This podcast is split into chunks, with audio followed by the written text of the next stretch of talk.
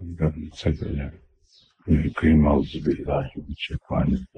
الرحمن الرحیم السلام علیکم خواتین آزاد قرآن پاک میں جگہ جگہ رب تعالیٰ نے انسان کو دنیا کی محبت سے دور رہنے کی تلقین کی ہے اسی طرح آپ صلی اللہ علیہ وسلم نے اپنے مختلف فرمودات کے ذریعے مسلمانوں کو دنیا کی محبت دل میں نہ پالنے کی تلقین کی ہے۔ مولیا اکرام کا بھی یہی شیوا رہا کہ انہوں نے دنیا کمائی تو ضرور، لیکن اسے دل میں جگہ نہیں دی، اس کی محبت نہیں پالی اس کی شاید وجہ یہ ہے کہ اس چیز نے ہر انسان سے بڑی جلدی چھن جانا ہوتا ہے۔ جب وہ اس دنیا سے چلا جائے گا تو یہ چیزیں یہیں رہ جائیں گی۔ ہم صبح سے شام تک یہی بات کرتے ہیں اور اسی پہ عمل بھی کرتے ہیں۔ لیکن اگر ذرا سا ہم اس کو گہری نظر سے دیکھیں تو ایک عجیب چیز کا انکشاف ہوگا ہم پر۔ اگر ہم مال دنیا کی محبت دل میں پال لیں دنیا کی محبت دل میں پال لیں تو عذاب قبر کی ابتدا تو اسی سے ہو جائے گی کہ یہ غم کتنا شدید ہوگا ہمارے لیے کہ وہ اسباب دنیا، وہ دنیا جس کو اتنی محبت سے ہم نے سینے سے لگائے رکھا، وہ ہم سے چھن گئی ہے اور اسے دوسرے لوگ استعمال کر رہے ہیں۔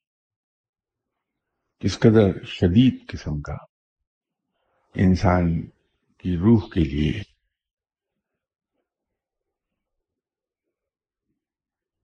یہ صدمہ ہوگا۔ جہنم اور جنت دو طرح کی کہی جاتی ہے تصوف میں۔ ایک دو دفعے روحانی ہے اور ایک دو دفعے بدنی ہے۔ اسی طرح جنت بھی ایک جنت روحانی ہے، دوسری جنت بدنی ہے۔ اس کو ڈفرینشیٹ کیا ہے ہے تو در حقیقت ایک ہی، لیکن بزرگان دین نے ہم جیسے لوگوں کو ایک بات سمجھانے کے لیے اسے ڈفرینشیٹ کر دیا۔ روحانی دوزخ وہ ہے جس میں ہمارے جسم کو کچھ نہیں ہوتا، وہ اسے فیل نہیں کرتا بالکل۔ لیکن روح تکلیف میں آتی ہے۔ تو اولیاء کرام اس کو دوزخ روحانی کہتی ہیں۔ اس سے انسان کی روح تکلیف میں آتی ہے۔ اگلے دن میں اسلام آباد میں تھا تو وہاں ایک صاحب نے ایک بات یہ کہی کہ ایک لڑکا جو امریکہ سے پڑھ کے آیا، سترہ اٹھارہ سال کی عمر تھی۔ اور وہ کچھ مذہب کے زیادہ قریب نہیں رہا۔ گھر والوں نے جب یہ دیکھا کہ یہ تقریباً دہریا ہو گیا ہے، تو گھر والوں نے اسے لان تان کی۔ تو اس نے کہا کہ مجھے مذہب سے کوئی دشمنی نہیں، میں کوئی لادین نہیں ہوا، لیکن میرے کچھ کنفیوژ ہیں۔ اگر میرے ان تین سوالوں کے جواب آپ مجھے دے دیں تو میں پھر دوبارہ سے مسجد میں جانا شروع کر دوں گا۔ گھر والوں نے پوچھا کہ سوال کیا ہے۔ میں نے کہا کہ اگر رب تعالیٰ موجود ہے تو میں اسے دیکھ کیوں نہیں پاتا؟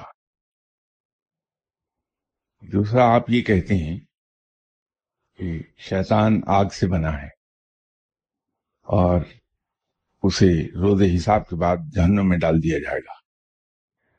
اگر آگ آگ میں چلی جائے گی تو اسے فرق کیا پڑے گا؟ یہ کس قسم کی سزا ہے جو شیطان کو دی جائے گی؟ تیسرا سوال بھی ایسا ہی تھا کچھ۔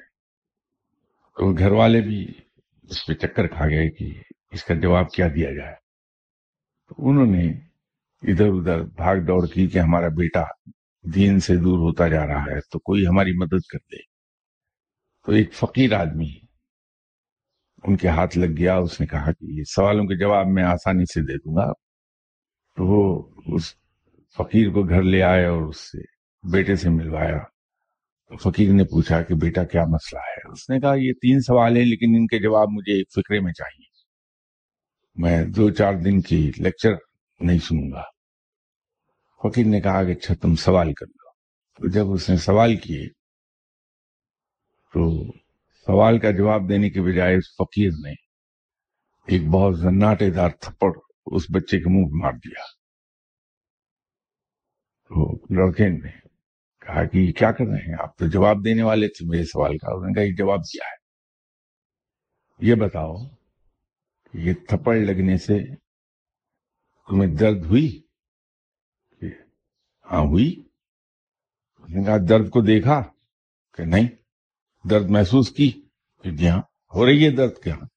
تو ایسی رب ہے، اس کو محسوس کرو، بجائے دیکھنے کے۔ اور دوسرا، اس نے کہا کہ دیکھو، اس ہاتھ سے میں نے تمہیں تھپڑ مارا۔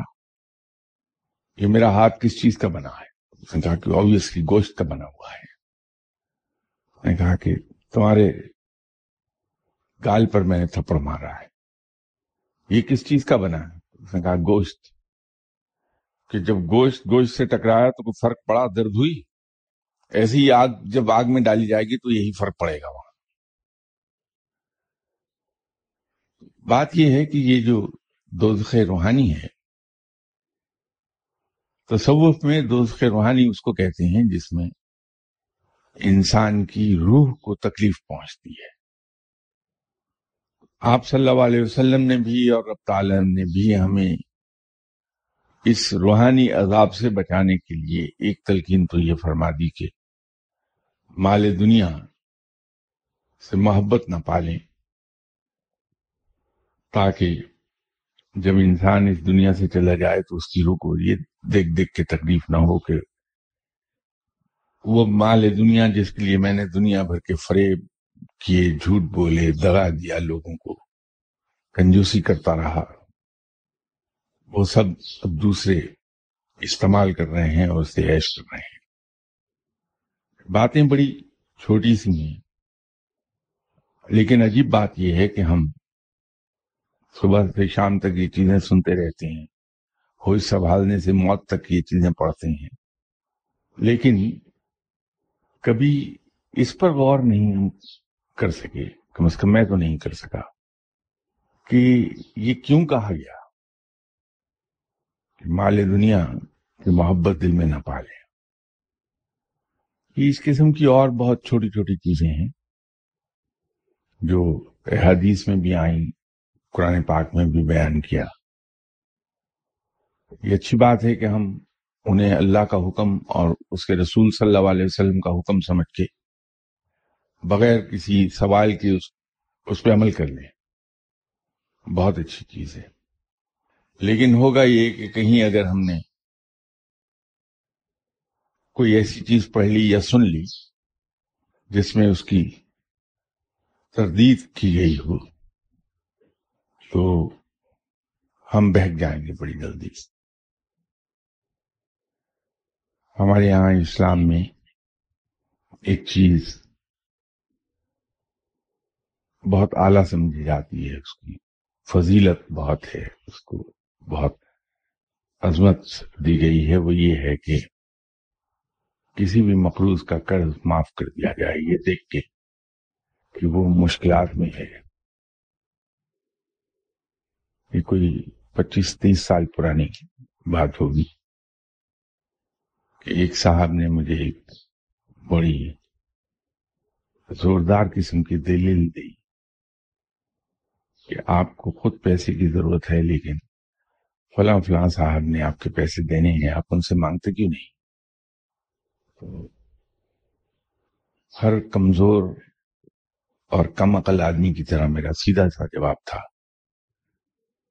کہ بھائی، مجھے بھی دکھائی دیتا ہے کہ وہ قرض ادا کرنے کی قابل نہیں ہے۔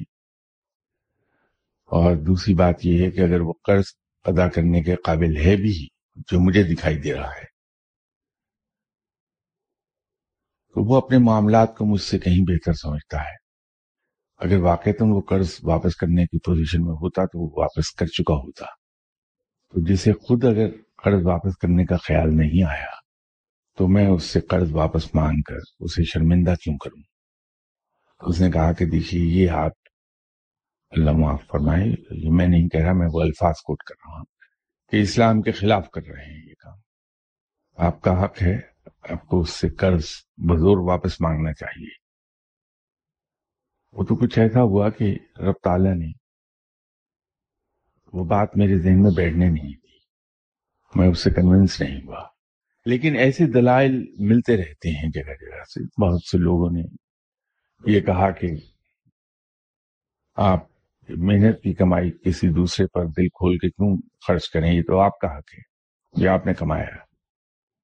یہ دلائل آتے رہتے تو اگر ایسے احکامات پر ہم نے غور کر کے اس کی اصل وجہ نہ جان لی ہو کہ کیوں کہا گیا، تو بعض اوقات ایسا ہو سکتا ہے کہ اس قسم کے جب دلائل مختلف جگہوں سے آتے ہیں، تو ہم راہ سے بھٹک جائیں۔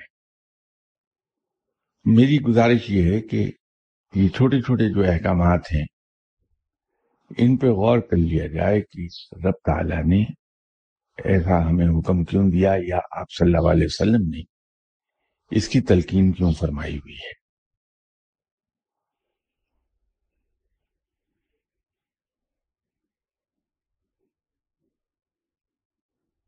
کسی صاحب نے سوال دیا ہے کہ اللہ تعالیٰ فرماتے ہیں کہ میں نے دین اسلام میں اپنی نعمتیں بدر جاتم ڈال دی ہیں۔ کیا کیا جائے؟ کہ ان نعمتوں کے حقدار ہو سکیں۔ محنت تو بہت ہے، لیکن اس کی کوئی ڈائریکشن نہیں۔ بھائی، یہ سوال پوچھنے کی ہمیں نوبت ہی نہیں آتی۔ اگر دو چیزیں ہم ذہن میں رکھ لیں، کہ قرآن پاک کے تیس کے تیس سپاروں میں انہی چیزوں کی تلقین ہے۔ کہ اگر تم یہ کر لو تو دنیا میں بھی سرخرو ہو جاؤ گے اور آخرت میں بھی۔ اور اللہ کی نعمتوں کی بارش ہونے لگتی ہے انسان پر۔ اگر قرآن ہم نہیں سمجھ پاتے تو آپ صلی اللہ علیہ وسلم کی عملی زندگی ہمارے سامنے موجود ہے۔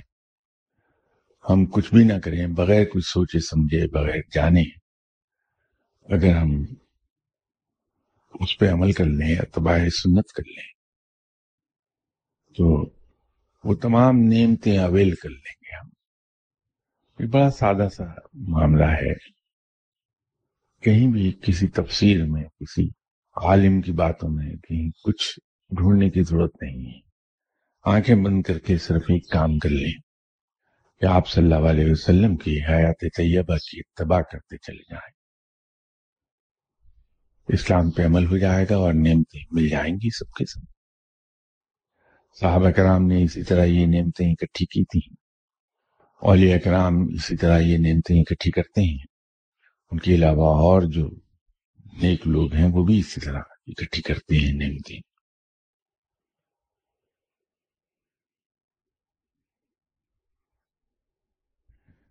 کسی صاحب نے ایک سوال پوچھا ہے کہ کیا یہ درست ہے؟ کہ ولی اللہ اپنے سے کم درجے کے اولیاء اکرام کے درجات تو دیکھ سکتا ہے، لیکن خود سے بلند اولیاء اکرام کے درجات نہیں دیکھ سکتا۔ انفارچونیٹلی میں اس سے واقف نہیں ہوں۔ میں جو کچھ جانتا ہوں وہ یہ ہے کہ اگر رب تعالی نے کسی کو صاحب نظر بنا دیا ہے، اب وہ ٹائم اینڈ اسپیس سے بیونڈ ہو گیا ہے۔ تو وہ اپنے زمانے سے پچھلے زمانوں پہ بھی نظر دوڑا سکتا ہے اور آئندہ آنے والے زمانوں پہ بھی نظر دوڑا سکتا ہے۔ وہ سمندر کی گہرائی میں بھی دیکھ سکتا ہے اور آسمانوں کی بلندیوں پر بھی دیکھ سکتا ہے۔ جو جو علی اکرام موجود ہیں، ان سے ولی اللہ کی ملاقاتیں ہوتی رہتی ہیں۔ کس حیثیت میں یہ ڈپینڈ کرتا ہے کہ ولی اللہ کس درجے کا ہے اور جس سے ملاقات کر رہا ہے وہ کس درجے کا ہے؟ تو کہیں وہ برابری سے ملاقات کرتا ہے، کہیں نیاز مندی سے ملاقات کرتا ہے اور کہیں برتری سے ملاقات کرتا ہے۔ وہ ڈپینڈ کرتا ہے اس میں۔ تو جب ملاقات کرتا ہے تو درجات سے بھی واقف ہوتا ہے۔ لیکن یہ سب چیزیں جو میں نے کہی ہیں، یہ مشروط ہیں صرف ایک بات سے کہ اگر اللہ چاہے اور جس حد تک رب چاہے تو اولیاء اکرام کے درجات وہ دیکھ بھی سکتا ہے، اپنے سے نچلے درجے کے اولیاء اکرام کے بھی اور اپنے سے بلند یہ اور بات ہے کہ جو صحیح ولی اللہ ہے، وہ نہ اپنے بارے میں کبھی بتاتا ہے کہ میں کس درجے پر ہوں، اور نہ وہ دوسروں کے راز کھولتا ہے۔ وہ اس معاملے میں خاموشی اختیار کرتا ہے۔ تو اس سے شاید یہ غلط فہمی پیدا ہوتی ہے کہ وہ دیکھ نہیں پا رہا۔ درجات بتائے نہیں جاتے ہیں عام طور پر۔ ایک اور سوال ہے کہ جب مرشد اپنے مرید سے کسی بات پر خفا ہو جائے یا کسی وجہ سے اس کی طرف توجہ نہ کرے، تو کیا اس سے اس مرید کے دل پر اللہ کی یقین کی راحت کم ہونے لگتی ہے؟ اس میں تین چار چیزیں ہیں اس سوال میں۔ پہلی بات تو یہ ہے کہ رب تعالی پر یقین ایمان کا حصہ ہے۔ اس کا تعلق اس کے مرشد سے نہیں ہے۔ تو کسی بھی انسان کی دل میں رب تعالی پر یقین اور بھروسہ، وہ جس درجے کا ہے، وہ رہتا ہے، چاہے مرشد ناراض ہو جائیں یا اس سے راضی رہیں۔ رب تعالی پر یقین اور بھروسے کی ڈگری کا تعلق ان کے مرشد کے خوش ہونے یا ناراض ہونے سے بالکل نہیں ہے۔ یہ یاد رکھیے گا۔ کچھ چیزیں ایمان سے تعلق رکھتی ہیں، عقیدے سے تعلق رکھتی ہیں۔ وہ جب ایک بار پیدا ہو جائے تو متزلزل نہیں ہوگا۔ جو چیزیں مرشد سے تعلق رکھتی ہیں، وہ اس کی روحانی ترقی اور روحانی کیفیت سے متعلق اس میں کمی آنے لگے گی اس کے اندر اس کو جو مزہ آتا تھا، وہ نہیں آئے گا۔ لیکن جو چیزیں وہ ارن کر چکا ہے اپنی محنت کے ذریعے اور رب تعالیٰ نے اس کی محنت کو قبول فرما کے کسی بھی شخص کو عطا فرما دیا ہے، وہ واپس نہیں جائیں گی کیونکہ وہ رب کی عطا کردہ ہیں، اس میں مرشد کچھ نہیں کر پائیں گے۔ مرشد بہرحال انسان ہے یہی میں پہلے بھی گفتگو کے دوران کئی بار عرض کر چکا کہ مرشد کو انسان سمجھیے، اسے مفوق الفطر چیز مت سمجھیے۔ وہ بھی میری اور آپ کی طرح کے انسان ہیں۔ صرف جس چیز نے انہیں دوسروں سے سربلند کیا ہے، وہ ان کا تقوی ہے اور علم ہے جو ان کے سینے میں ہے۔ وہی باعث توقیر ہے ان کے لیے۔ اسی کی عزت کی جاتی ہے، اسی کی عزت دی جاتی ہے ان سے۔ لیکن ہیں وہ انسان، ان کے بھی جذبات ہیں، ان کے بھی احساسات ہیں، ان کی بھی خواہشات ہیں۔ تو انہیں انسان اگر ہم سمجھیں گے، تو کبھی زندگی بھر ہم بھٹکیں گے نہیں۔ ان چیزوں سے مرشد صاحب کا تعلق نہیں، یہ رب رب کے ساتھ متعلق ہیں چیزیں۔ یہ دو روحانی اصطلاحات ہیں، قبض اور بست اس کے بارے میں صاحب نے سوال کیا ہے کہ صوفیانہ اصطلاحات قبض اور بست کی وضاحت کر دیں۔ بڑی سادہ سی چیز ہے۔ دونوں الفاظ سیلف ایکسپلینٹری ہیں کہ اپنی خود ہی یہ وضاحت کر رہے ہیں۔ جب کسی شخص پر اس کے کسی فیل کے نتیجے میں اس کی کسی غلطی کے نتیجے میں اس کے روحانی معاملات کسی ایک جگہ پر جا کے رک جائیں وہ آگے نہ بڑھ پائیں یا وہ سلسلہ بند ہو جائے رک جائے تو وہ اس کو کہتے ہیں انقباز وہ انقباز میں مبتلا ہو گیا ہے باوجود محنت کرنے کے کہیں پہنچ نہیں پا رہا انقباز لفظ قبض سے نکلا ہے۔ لیکن کسی بزرگ کی نگاہ اگر اس نے ڈال دی اس کے دل پر اور ان معاملات کو کھول دیا، اس کے معاملات پھر چلنے لگ گئے، تو وہ بست کھلنے کے معنوں میں آ جائے گا۔ یا آنکھوں پر پردہ پڑا تھا، ہٹ نہیں رہا تھا۔ کسی بزرگ نے انہیں کچھ پڑھنے کو بتا دیا۔ خود نظر ڈال دی، خود محنت کر دی۔ تو اس کے معاملات جب کھل گئے، اس کی نگاہ، نظر کھل گئی۔ تو بس میں آ جائے گا بڑی سادہ سی بات ہے اس میں۔ یہ اگلا سوال کیا ہے؟ اہل مجاہدہ اور اہل مشاہدہ میں کیا فرق ہے؟ کیا اہل مجاہدہ نفس کے عارف، جبکہ اہل مشاہدہ رب تعالیٰ کے عارف ہوتے ہیں مزید کیا مشاہدے کو مجاہدے پر برتری حاصل ہے۔ اس کی مثال میں آپ کو دنیاوی تعلیم کے ذریعے عرض کر دیتا ہوں کہ یہ اگر کوئی یہ کہے کہ چودہ جماعت پاس گریجویٹ سے برتر ہوتا ہے یا کمتر ہوتا ہے، تو آپ اس کو سیدھا یہ جواب دیں گے کہ جب تک کہ کوئی شخص چودہ جماعتیں پاس نہ کر لیں، وہ گریجویٹ نہیں کہلا سکتا۔ مجاہدہ زینا ہے، سیڑھی ہے، مشاہدے تک لے جانے کے لیے۔ کوئی شخص مشاہدہ کر نہیں پاتا جب تک کہ وہ مجاہدے نہ کر لے۔ جب تک کہ وہ چلے نہ کاٹ لے، جب تک کہ وہ عبادات پوری دل جوئی اور پوری خوشو خزو کے ساتھ عبادات نہ کر لے، شوق کے ساتھ، ذوق و شوق کے ساتھ، یہ زیادہ بنیادی چیز ہے اس میں کہ عبادت کا ذوق اور شوق ہو۔ چاہے یکسوئی ہو یا نہ ہو، لیکن ذوق و شوق اگر ہے تو یہ جب تک نہیں کرے گا، وہ مشاہدے تک نہیں جائے گا۔ مشاہدہ نتیجہ ہے مجاہدے کا۔ یا رب تعالیٰ کسی پر رحمت کر دے، کسی وجہ سے خوش ہو کے اسے مشاہدے سے نواز دے تو اسے مشاہدہ حاصل ہو جائے وہ ایک علیحدہ صورت ہے، وہ ایکسپشنل کیس ہے۔ رب جو چاہے وہ کر دے۔ لیکن اگر کلیہ اور قاعدے کی بات ہم کریں، تو مجاہدے کیے بغیر مشاہدے تک پہنچتا نہیں ہے بندہ۔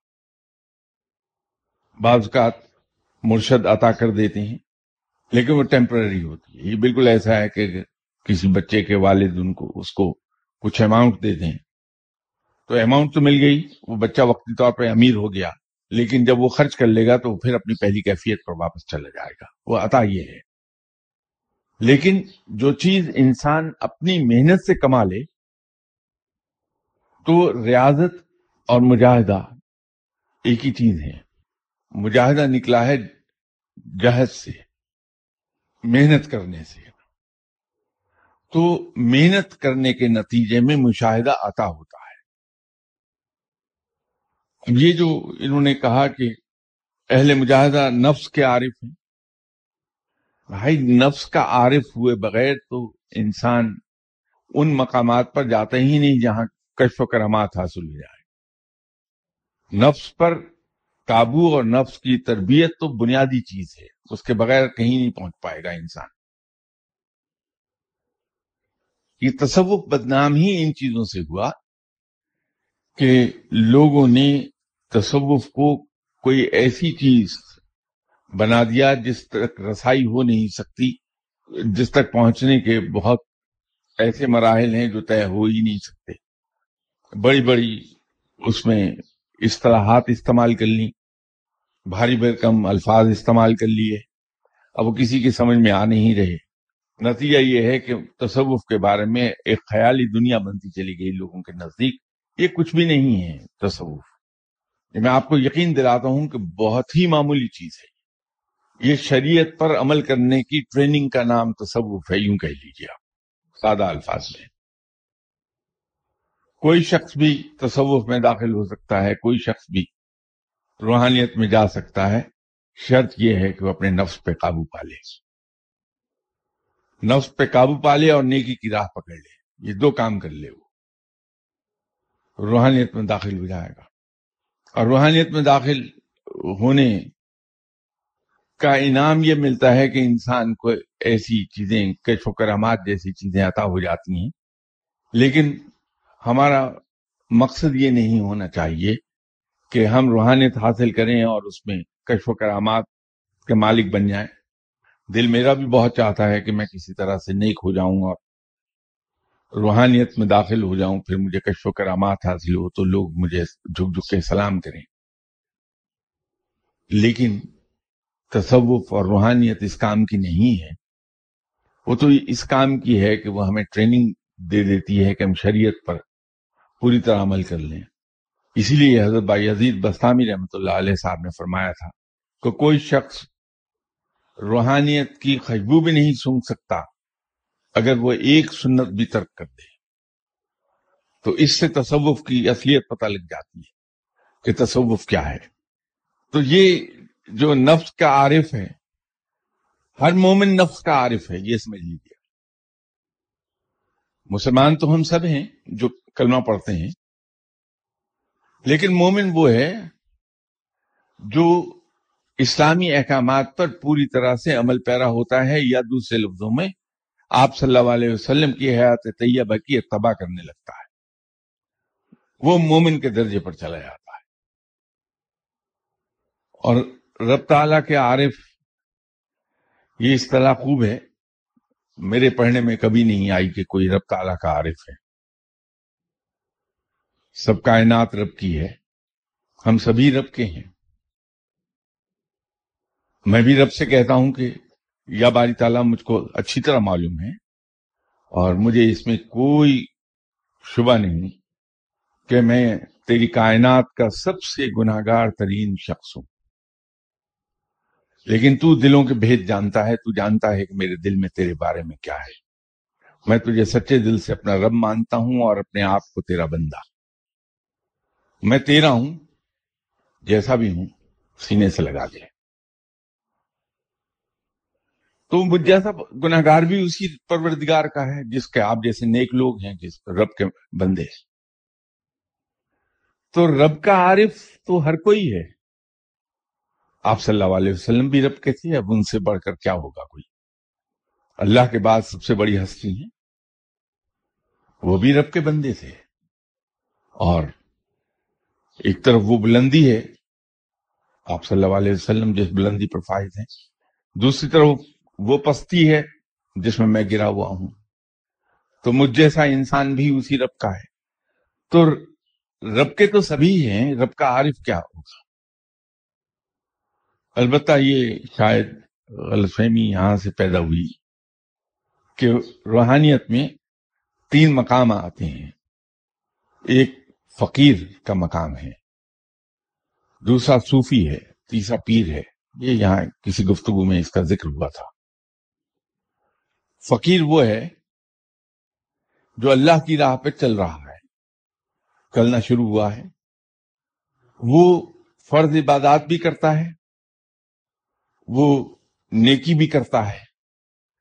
نفلی عبادات بے پناہ کرتا ہے مجاہدے بے پناہ کرتا ہے۔ یہ جو لفظ، نفس کا عارف جہاں سے ڈیرائیو کیا گیا ہوگا، وہ یہ ہے۔ کہ وہ مجاہدے اور ریاستیں اور چلے بہت کرتا ہے۔ اس کو کرنے پڑتے ہیں۔ اس کے ساتھ ساتھ رب تعالیٰ اسے چکی کے دو پارٹوں میں ڈال کے پیس رہا ہوتا ہے۔ وہ اس لیے نہیں کہ اس کو سزا دے رہا ہے کہ تم میری راہ پر کیوں چلا، بلکہ اس لیے کہ وہ اس کی ٹریننگ کا حصہ ہے۔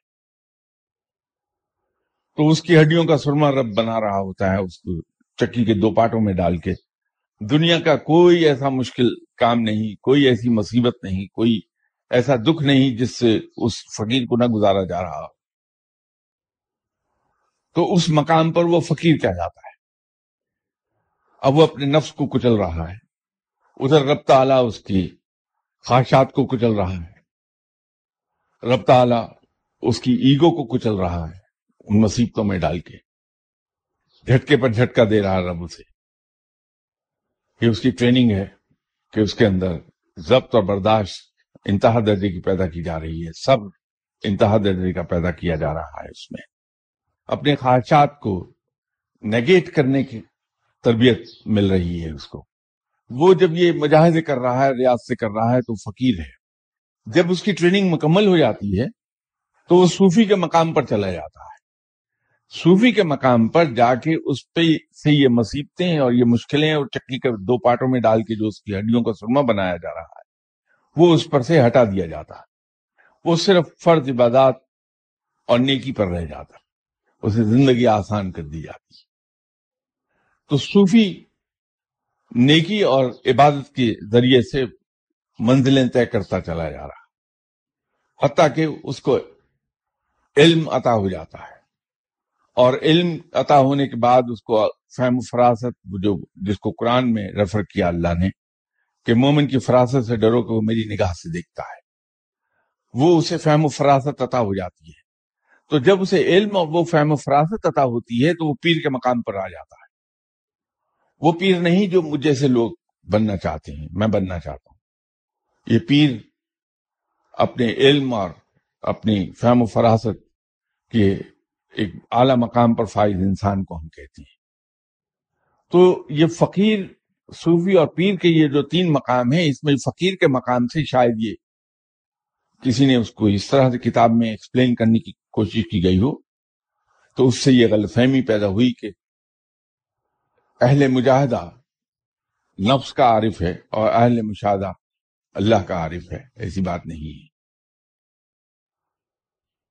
ایک اور سوال یہ ہے کہ اگر ہم کسی بزرگ سے اٹیچ ہوں اور اسی دوران کسی اور بزرگ سے ملا جائے کہ اللہ کے نیک بندوں سے ملنا چاہیے اور وہ بزرگ آپ کو اپنی طرف مائل کریں یہ جانتے ہوئے بھی کہ آپ کسی اور سے نسبت رکھتے ہیں، تو ایسی سچویشن میں کیا کرنا چاہیے؟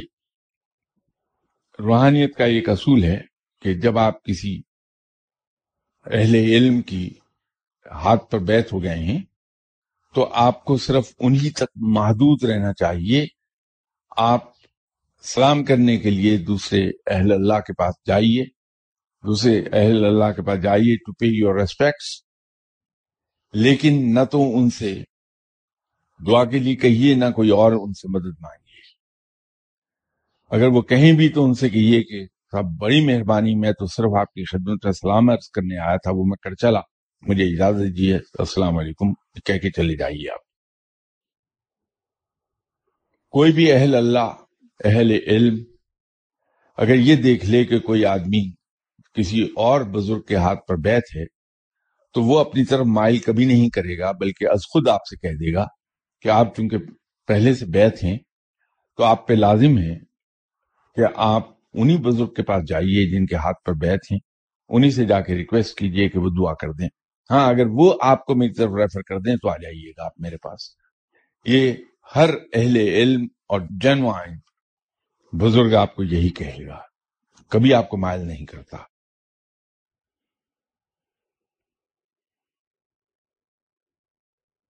کوئی کسی صاحب نے فرمائش کی ہے کہ سورہ کہف حضرت خضر علیہ السلام اور حضرت موسیٰ علیہ السلام کا واقعہ۔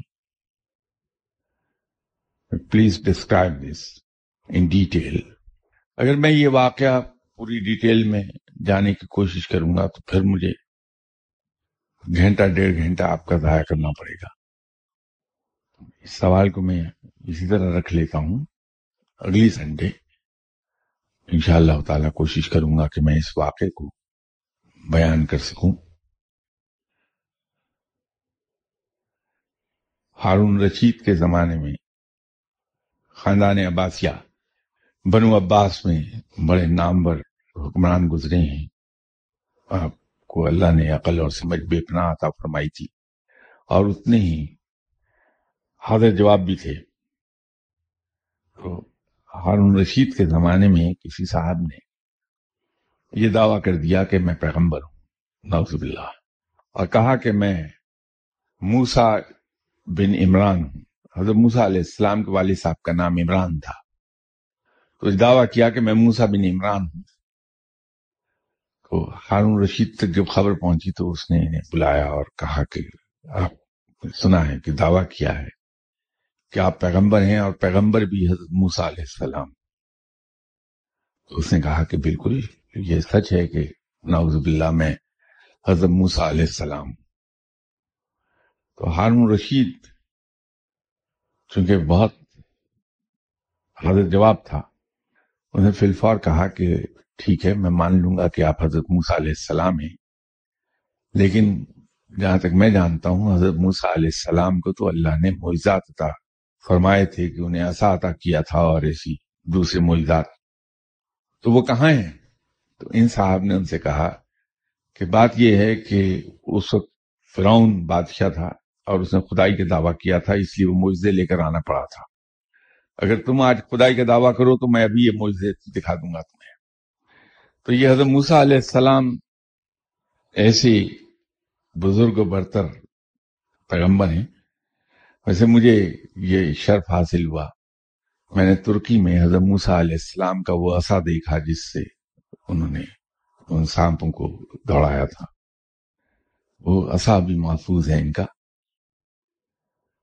انشاءاللہ اللہ تعالی، نہ صرف سورہ کہاب کے اس حصے پر بات کریں گے، اگلی اتوار، جس میں حضرت خضر علیہ السلام حضرت موسیٰ علیہ السلام کا ذکر ہے، بلکہ حضرت موسیٰ علیہ السلام کے بارے میں کچھ اور باتوں کا بھی ذکر کروں گا۔ میں ایسا نہیں ہے کہ میں یہودی ہوں یا عیسائی ہوں۔ الحمدللہ، آپ صلی اللہ علیہ وسلم کا امتی ہوں میں۔ خواہ کتنے ہی نالائق کیوں نہ سی لیکن ہوں امتی میں۔ لیکن بات یہ ہے کہ ان پیغمبروں سے اگر کبھی آپ کی کشف کے ذریعے ملاقات ہو جائے بھارت کشف میں ان سے آپ ملیں۔ حضرت ابراہیم علیہ السلام کمال کی شخصیت ہیں تو آپ کے دل میں بھی ان کی محبت بے پناہ پیدا ہو جائے گی۔ پھر آپ ان کا جب ذکر کریں گے تو ایک خاص لہجے میں کریں گے، جس میں بے پناہ پیار ہوگا۔ یہ ہم نالائی کی دکھاتے ہیں کہ ہم جب دوسری اہل کتاب لوگوں کا ذکر کرتے ہیں تو ہمارے لہجے کچھ زیادہ درست نہیں ہوتے۔ ایسی بات نہیں ہے۔ کبھی آپ حالت کش میں جا کے ان بزرگوں سے ملیے، ان پیغمبروں سے ملیے، تو انسان کو اندازہ ہوتا ہے کہ وہ کیا لوگ تھے، کیا ہستیاں تھیں۔ اور یہ ان کا حق ہے کہ ان سے جان توڑ پیار کیا جائے۔ اس قابل ہیں، اس لائق ہیں۔ بہت کمال کے لوگ۔ انشاءاللہ شاء موسا علیہ السلام کے بارے میں اگلی اتوار ذکر کریں گے۔ یہ کسی صاحب نے یہاں ایک مبارکباد کا پیغام لکھا ہے کہ شب معراج ہم سب کو مبارک ہو۔ ایک دعا، اگر آپ اجازت دیں تو میں بھی آپ کے لیے کر دوں۔ رب تعالی ہم سب کو شب معراج میں اس رات کے شاعر نشان عبادت کرنے کی توفیق عطا فرمائے۔ انشاءاللہ تعالی بشرط زندگی اگلی اتوار آپ سے ملاقات ہوگی۔ السلام علیکم۔